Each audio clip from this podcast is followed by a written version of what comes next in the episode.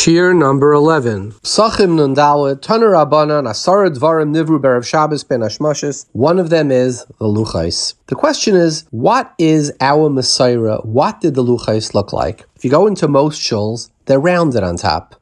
Do we have a Messiah on it or not? So, if you look back, I mean, the Gemara in Baba Basra and Daf Yudawal says that there was Shishal Shisha, there was six by six, mentions nothing about round. Rabbeinu Bchaya, Rabbeinu Bachya ben Pekuda says very clearly in Kisisa that they were square. And if you go back, even the earlier paintings, Da Vinci, who has the famous statue of Moses with the horns coming out of his head because he learned Kikaran Arpanav, he has them as square. This is in the 1400s. The first time we see rounded is from Jan Gossaert and Michelangelo, and this is around 150 years after Da Vinci, where he actually shows Moshe, Moses with the famous, with the rounded, is there any Makar al Yiddishkeit that they should be rounded? So here's interesting. I saw from Rafisha, Dayan Fisher, he writes, he says it was Nivru Erev Shabbos Ben Ashmashis. So he says there's Yerushalmi that says that there was nothing square in Maisa Bereshis. So he says if they were created during Maisa Bereshis and there's nothing square in Maisa Bereshis, must be that they were rounded. I don't know it does sound to me a little bit very late. I mean, Radayan Fish, I knew. He lived in the last, he was nifted, I don't know, 20 years ago. That's the first Makar. I saw from another Heintiger, he writes, it says, Kisfei maluach libecha, kichoisem alibecha.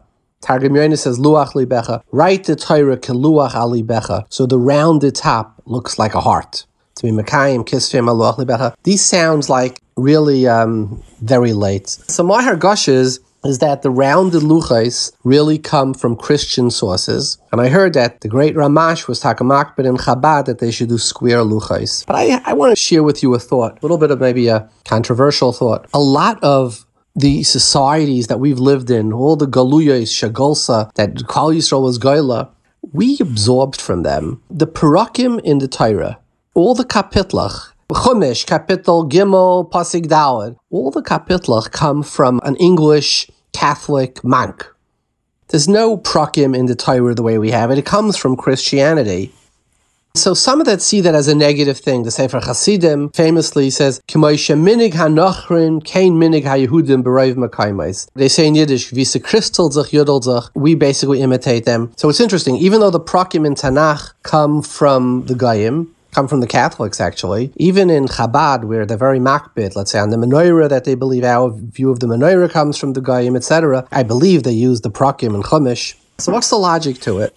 So I want to share with you a thought. It says, Yatziv gvulois abim lemispa b'nei Yisrael. There are 70 nations of the world, negative the 70 nefashis of Klal Yisrael that came down to Mitzrayim. What's the pshat? The pshat is, I once heard a story. Somebody said it to me humorously, but I think there's something amik in it. He says, who's the perfect Yid? He says the perfect Yid is on time and disciplined like a Yekka. He has emunas chachamim of a Sfardi, a Spanish Jew. He's digduk in kashrus like a Hungarian. His love of Hashem is like a Polish chassid. His understanding and learning is like a Litvak. Edelkeit of an Englishman.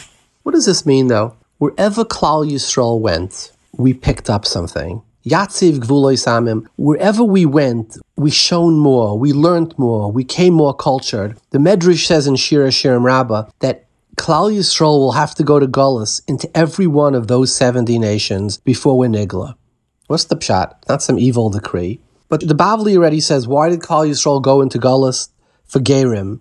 The Zohar HaKadosh says to be Milan at It both means the same thing. It means we went to Germany, we learned something from, we took the best out of their culture, the best out of the English culture, the best out of the Spanish culture. Every place we went, we took some nitzaitis, we took something holy from there, something special that made us the cosmopolitan people of the world.